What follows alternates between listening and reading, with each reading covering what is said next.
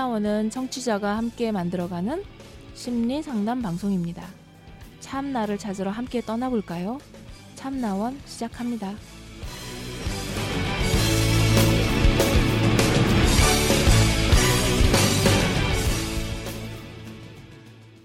네, 안녕하세요. 참나원 방송입니다. 오늘도 사연으로 시작해 보겠습니다. 사는 게 재미없어요 라고 하는 제목으로 왔는데요. 잠에서 일어났는데 사는 게 재미없어요. 왜 사는지 모르겠어요. 제가 가족 몰래 대출받아서 솔직히 터뜨렸는데 엄마는 연 끊자고 다시는 보기 싫다 하셨고, 남편은 이혼하자 하다가 애 때문에 살고 점점점. 그 후로 애정을 못 느껴요. 애 하나 저 바라보고 엄청 사랑해주죠. 물론 빚은 개인 회생 신청했어요. 요즘 코로나로 일감도 없고 정부 지원은 복잡하고, 정신과 상담받다가 강아지 키우면 좋다 해서 약도 먹다가 강아지도 키워요. 그런데 너무 사는 게 재미없어요. 우울해요. 왜 사는 건지 모르겠어요. 즐거운 일 하나 없고 지인은 지인대로 협박하고, 돈 빌린 지인 이상한 영상 찍어보내라 안 그러면 가족에게 알린다. 아이고, 그러고 죽고 싶어요.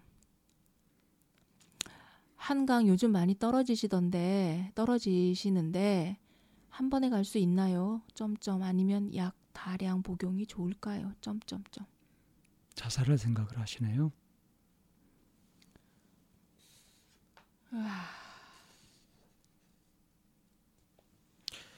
이게 이제 그야말로 우울증의 대표적인 케이스 아니겠어요? 네. 사는 게 재미없다. 이 사연자는 왜 사는 게 재미없을까요? 정신과 상담받다가 강아지 키우면 좋다 해서 약도 먹다가 강아지도 키워요. 그런데 사는 게 재미없어요. 강아지를 키워봤자 별 소용이 없다는 얘기죠. 네. 이쌤 가장 강아지 키우시잖아요. 원래 강아지 무서워했다가 저는 이제 강아지를 키우게 된 게 다른 이제 그. 근데 이쌤은 강아지 키우면서 효과를 봤죠? 여러 가지. 어떤 효과를 봤죠? 개를 무서워하던 데서도 네. 그 문제도 극복했고. 네. 그리고 얘를 그 키우면서 아주 엄청난 재미를 느끼잖아요. 어떤 때 귀찮기도 해요.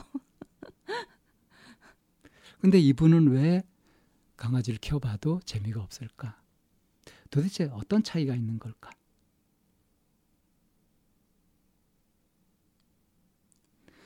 사는 게 재미없다, 힘들다 하는 분들 꽤 많죠. 이유들은 다 다르지만. 네. 재미있게 사는 법. 누구는 강아지 키우는 거 재밌고요. 누구는 식물 기르는 거 재밌고, 뭐 어항 마련해가지고 물생활하는 거 재밌고, 취미생활하는 거 재밌고, 뭐 그렇게들 재미들을 찾는데, 어떤 사람들은 뭘 해도 시큰둥하니 재미없다고 해요. 이 그 시큰둥하고 재미없고 우울증의 전형처럼 보이는 이제 이런 케이스가 누구에게나 찾아올 수 있나요? 아니면 이렇게 무기력감에 이렇게 빠져버리게 되는 그런 뭐라 그럴까, 내면적인 성향이 강한 사람이 따로 있나요? 그러니까 심리학에서 이제 그런 걸, 그 기질을 연구해 봤어요. 그래서 정신적인 질환 같은 데 잘 걸리는 사람과 그렇지 않은 사람, 그러니까 우울에 빠지는 사람과 그렇지 않은 사람들의 어떤 특징을 네. 그거를 이제 연구를 해봐서 이제 성격 특징이라고 하죠. 타입 A, 타입 B 뭐 이런 식으로 나눠가지고 네. 얘기를 한 게 있거든요. 네.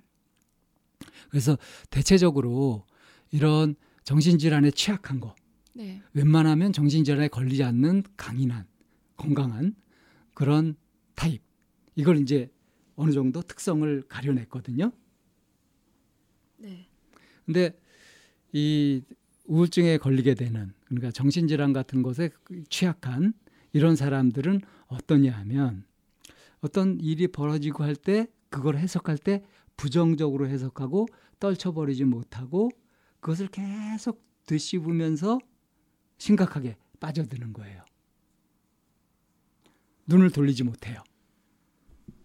근데 이 건강한 사람들은 좀 낙천적인 데다가 흘려보내기도 잘하고요.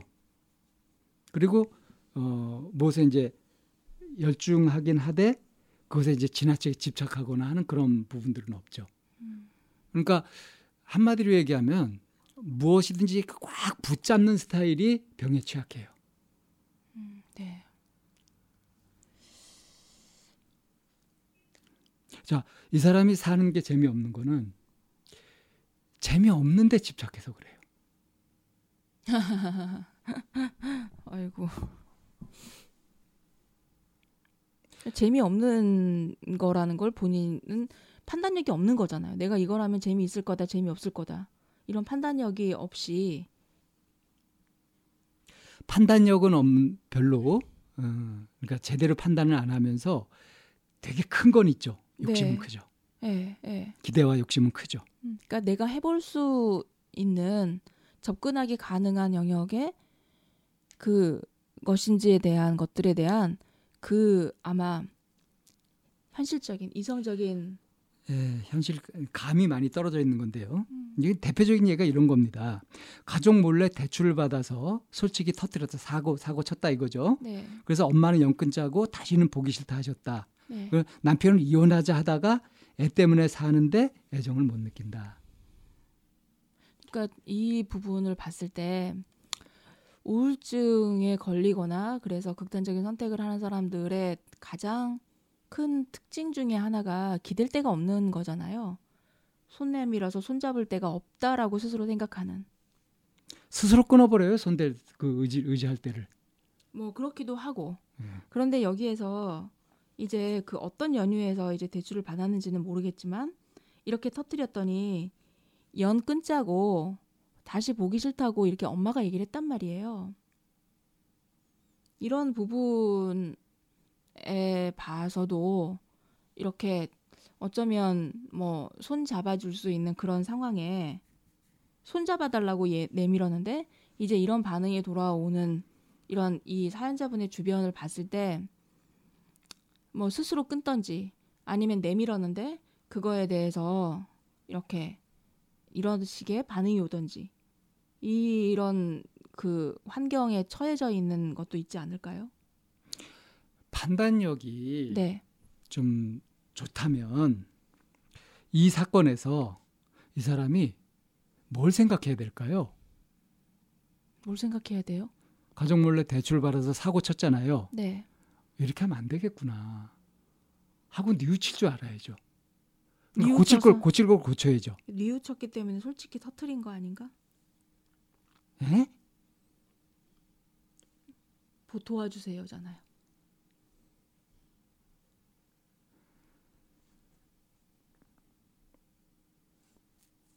왜요?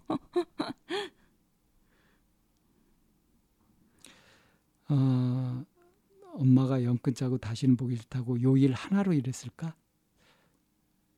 남편이 요거 하나 가지고 이혼하자 그랬을까?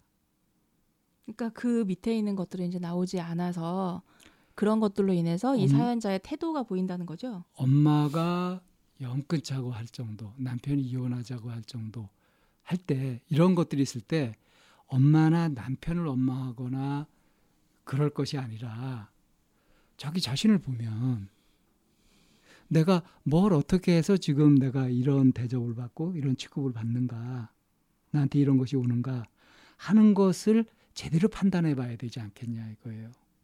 그래서 정신을 탁 차리고 가야 된단 말이에요. 자, 강아지 키우면 좋다 그래가지고 강아지를 키우는데 키워봤는데 그냥 너무 재미없다. 이게 강아지 키워봐서 아시겠지만 개는 굉장히 사람하고 친하려고 하잖아요. 하루 종일 저만 쳐다봐요. 눈을 떼지 않아요. 그런 식으로 하잖아요. 그럼 당연히 정이 가고 관심이 가지 않아요? 근데 이분은 어떻게 하고 있어요? 강아지를 어떻게 키웠을까? 어떤 마음으로 키웠을까? 뭐 먹이를 주거나 뭐 이렇게 할 때 밥 주거나 뭐 같이 놀고 이렇게 할 때 재밌게 놀았을까? 재미없다는 걸 붙들고 있으면서 무반응하고 무신경하고 그러지 않았을까요? 그래 보여요. 그런 게 눈에 보여요. 그러니까 자기가 지금 무엇에 집착하고 있는지, 어디에 빠져 있는지 이걸 보지 못한단 말이에요. 자기 반성을 전혀 못한다는 거예요. 우울하다 이렇게 얘기하는 거 굉장히 무책임한 얘기입니다. 뭘 어떻게 해봤는데 우울을 벗어나기 위해서, 재미있게 살기 위해서 자신이 뭘 어떻게 해봤는데 이거를 내가 뭘 어떻게 하고 있지 하는 거를 안 본단 말이에요. 그리고 그냥 누가 어떻게 해주기를 그냥 그렇게 그냥 부지불식에 기대만 하고 있는 거죠. 욕심만 사납게 키우고 실제로 자기가 뭔가 하는 건 없고, 이러니까 재미없고 힘들고 그럴 수밖에 없죠. 지금 뭐 이렇게 연 끊자고 다시는 보기 싫다 했고 남편이 이혼하자면 이제 이게 비단 이제 방쌤은 이 일만 가지고 그랬을까 뭐 이제 이렇게 얘기를 보시잖아요. 그리고 어떤 밑에 이제 깔려 있는지는 지금 그 나오지 않고. 그러니까 이 글에서 느껴지는 게 이 사연자의 태도가 너무 아예 의존성 그 자체예요. 여기 애를 볼 때도 애 하나 저 바라보고 엄청 사랑해 주죠. 애한테 사랑받는 정도예요. 그러니까 지금 본인이 뭘 하고 있는지는 별로 나타나지 않고 관심도 없어요. 그리고 다 이제 탓을 돌리고 있는. 예. 이게 그 이제 심리학에서 귀인이라고 하잖아요. 네. 어떤 일들이 생길 때 원인을 어디다가 돌리느냐 하는 건데, 내부 귀인, 외부 귀인을 한단 말이에요. 그러니까 예컨대 좋은 일이 일어났다 할 때 그것을 내가 이렇게 해서 이런 일이 일어났어 하면 이제 내부 기인을 하는 거고, 네. 운이 좋고 뭐 이게 잘 풀려서 경기가 이래서 됐어 했으니까 이제 외부 기인이 되는 거잖아요. 네네. 남 탓하면 외부 기인이고 내 탓하면 내부 기인인 거죠. 근데 우울증 걸린 사람들의 특징은 내부 기인을 하되 부정적인 쪽으로, 그 좋은 것은 외부 기인을 하고 그런단 말이에요. 네, 자기 자신을 엄청 두들겨 패죠. 예. 근데 이 사람은 어때요? 이거 둘 다.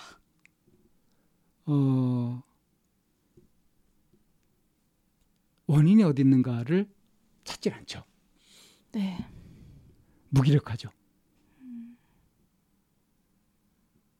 근데 여기서도 이제 처음에 얘기했듯이 그래, 내 대출 받아서 대출 받는 거 있을 수 있잖아라고 생각하고 있는 거고, 솔직히 터뜨렸는데, 근데 엄마는 연 끊자고 하고 남편은 이혼하자고 했다. 이게 쓱 원망이 들어있지 않아요? 그러게요. 그러니까 마음을 이런 식으로 쓰고 있으니까 아이고. 계속 힘들고 재미없을 수밖에 없다. 그리고 죽고 싶어요. 그래서 한강에 떨어져 죽을까, 약을 먹고 죽을까, 이런 생각을 이렇게 하고 있단 말이에요. 그래서 사실은 아주 속 시원하게 얘기하면 이 사람한테 할 말은 딱 한마디밖에 없어요. 무슨 얘기요? 정신 차려 이 친구야, 그거죠. 지금 네 정신이 썩었어. 그 정신으로 못 살아. 제발 좀 정신 좀 차려라. 아주 무식하지만 이 말밖에 할 게 없어요. 자, 이런 상황에 이제 내 옆에 있는 사람이 그러고 있어요. 자, 이 사람이 상담하러 왔다. 어떻게 이끌어주면 좋을까?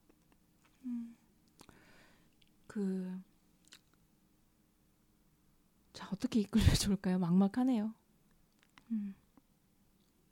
좀 더 자세한 얘기가 나오겠죠. 여기서 이제 강아지, 네. 요거를 이제 단서로 해가지고 들어간다면, 네. 강아지 얘기를 좀 해보라고 할 거예요. 어떻게 생겼어요? 뭘 잘 먹어요? 걔가 평소 행동은 어때요? 나갔다 들어올 때 강아지가 어떻게 하나요? 뭐 이런 걸 가지고 이제 쭉 얘기 들어보죠. 그러면 이 사람이 그 얘기를 하지 않겠어요? 강아지가 어떻고 하다 보면 이 사람이 별로 관심을 두지 않고 보고 있었던 강아지 행동, 그 이쁜 행동 뭐 이런 것들, 네. 이런 것들을 얘기하게 되겠죠. 그러면서 그렇게 강아지가 그럴 때 마음이 어떻든가요? 어때 보이든가요? 라고 하면서 이 사람이 놓치고 있는, 그냥 무신경하게 그냥 흘려보내고 있는 그런 부분들의 포인트를 맞추고 그때 마음이 어떠냐, 그때 마음이 어떠냐 하는 것들을 찾아주는 거죠. 다시 말해서 일상 속의 소소한 그런 재미들을 찾아주는 거죠. 이 사람은 무시해버린. 이 사람에게 빛이 되어 될 수 있다라고 하는 부분을 좀 건져보고 찾아보자는 거죠. 그렇죠. 그러니까 사람 사는 게 말이에요.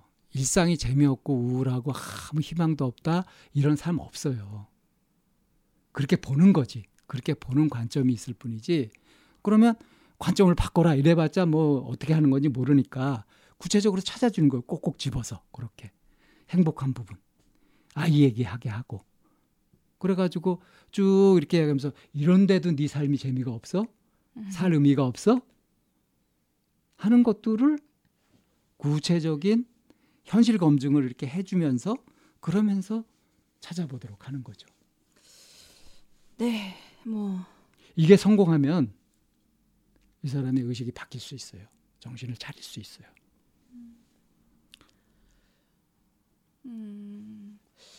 저는 이제 그렇게 해서 희망을 이제 삶에서 이렇게 뽑아보는 거, 그렇게 해서 조금 긍정적인 에너지를 이제 몸에다가 좀 불어넣는 이제 이런 역할도 있기도 하고, 의존적인 성향을 이렇게 좀 잘못 활용하는 것도 이 사람 삶에서 좀 보일 것 같거든요. 예. 그러니까 그 과연 이분이 그 엄마나 남편에게 이제 의존적인 그런 부분들이 좀 지금 보이는 거잖아요. 네. 이렇게 했을 때 왜 그 적당히 징징거려야지 막 계속 그게 반복이 되면은 어떨 것 같아요?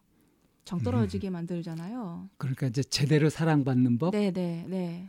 그래서 이분이 오시면 나라고 하는 거를 중심에 놓고 그 원을 둘러싸면서 가깝다라고 생각하는 사람들 한번 써보라고 할 것 같아요.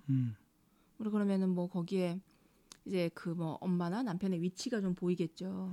그리고 그렇게 한 사람들에게 자기가 어떤 식으로 반응하는지 하는 것들에 대해서 하나씩 자기가 하는 행동을 네네네. 이제 자각시키도록 한다는 네네네. 거죠. 네. 그래서 어떻게 반응하고 있었는지에 대해서 이렇게 다시 한번 좀 스스로에 대해서 객관적으로 보게 하고, 그리고 지금은 당신이 혼자 이렇게 그 독립을 하기에 일정 기간은 이렇게 그런 의존해야 하는 사람이 필요하다고 한다면 내가 어떻게 이 사람에게 그 실질적인 도움을 네네, 받을 것이냐 의존을 해서 그리고 도움을 받게 할 것인지에 대한 얘기를 좀 전략적으로 접근해 보고 싶다는 생각이 좀 들어요.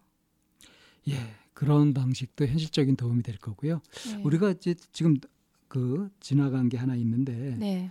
여기 이상한 영상 찍어 보내라 안 그러면 가족이 안 된다고 협박하는 거. 네. 그러니까 이 사람이 정신 못 차리고 이렇게 하고 있을 때 알게 된 사람, 지인이라고 하는 사람이 질이 안 좋은 사람인 거예요. 그러니까요. 이건 현실적인 문제예요. 이 그러니까 부분은 가족의 도움을 받아야 그러니까 돼요. 이렇게 넘어갈 정도로 판단력이 흐린 거죠. 그러니까 이제 이 부분은 이거는 누군가의 도움이 정말 필요한 부분인 것 같고요. 네, 스스로 끊기 좀 힘들 것 같은데 어쨌든 이런 관계는 빨리 청산을 하고 이런 협박하는 이 사람을 뭐 고소한다든가 하는 식으로 강하게 대처해야죠. 근데 지금 너무 힘이 없기 때문에 이런 거를 그야말로 가족에게 얘기하기조차도 어려울 거예요. 그건 좀 용기가 좀 필요할 거고요. 네. 그래서 더 말려들기 전에 진짜 이 사람이 시키는 대로 하고 해가지고 더 그 빨리 빠져나올 수 없는 함정에 빠지기 전에 이제 딱 정신을 차리고 도움을 필요한데 구하고 이런 것도 필요하고요. 네. 어쨌든 사는 게 재미없는 이유는 욕심은 크고 자기가 하는 것은 적어서 그렇다 하는 일반 공식은 얘기할 수 있겠네요.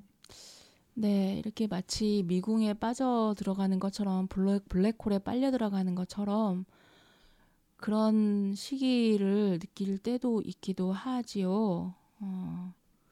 그럴 때 내가 만들어 놓은 환경, 내가 만들어 놓은 삶이 있음을 먼저 좀 자각하시고 그리고 그 안에서 내가 할 수 있는 것부터 하나씩 좀 해나가다 보면 빛이라는 걸 발견할 수 있게 되고 그 빛은 나에게 힘이 되어서 또 다른 빛을 만들어낼 수 있으니까 그 한 걸음부터 좀 시작했으면 좋겠습니다. 뭐 이런 마음을 가질 정도로 마음이 피폐해지고 그리고 각박해진 거는 무슨 말로 위로? 지금은 위로보다는 손잡을 사람이 필요합니다. 내가 누구 손을 잡을지 주변을 얼른 좀 돌아보셨으면 좋겠네요. 그리고 주변에 이렇게 어려워 있는 분을 보면 누구하고 손을 잡아줄지에 대한 현실적인 조언이나 대안을 같이 만들어가는 것도 좋을 것 같습니다. 자, 오늘의 사연은 여기 정리합니다. 참나원을 들어주셔서 고맙습니다. 저희 참나원 방송에 참여하시고 싶으신 분들은 팬딩을 찾아주세요. 팬딩은 좋은 컨텐츠를 많은 사람들과 공유하는 사이트입니다. 팬딩에서 참나원으로 들어오시면 후원을 하실 수도 있고 궁금한 것을 풀 수도 있고 따뜻하게 마음을 나눌 수도 있습니다. 방송 상담을 원하시는 분은 chamna-one@daum.net으로 사연을 보내시거나 02-763-3478로 전화 주셔도 됩니다. 참나원의 문은 항상 열려 있습니다.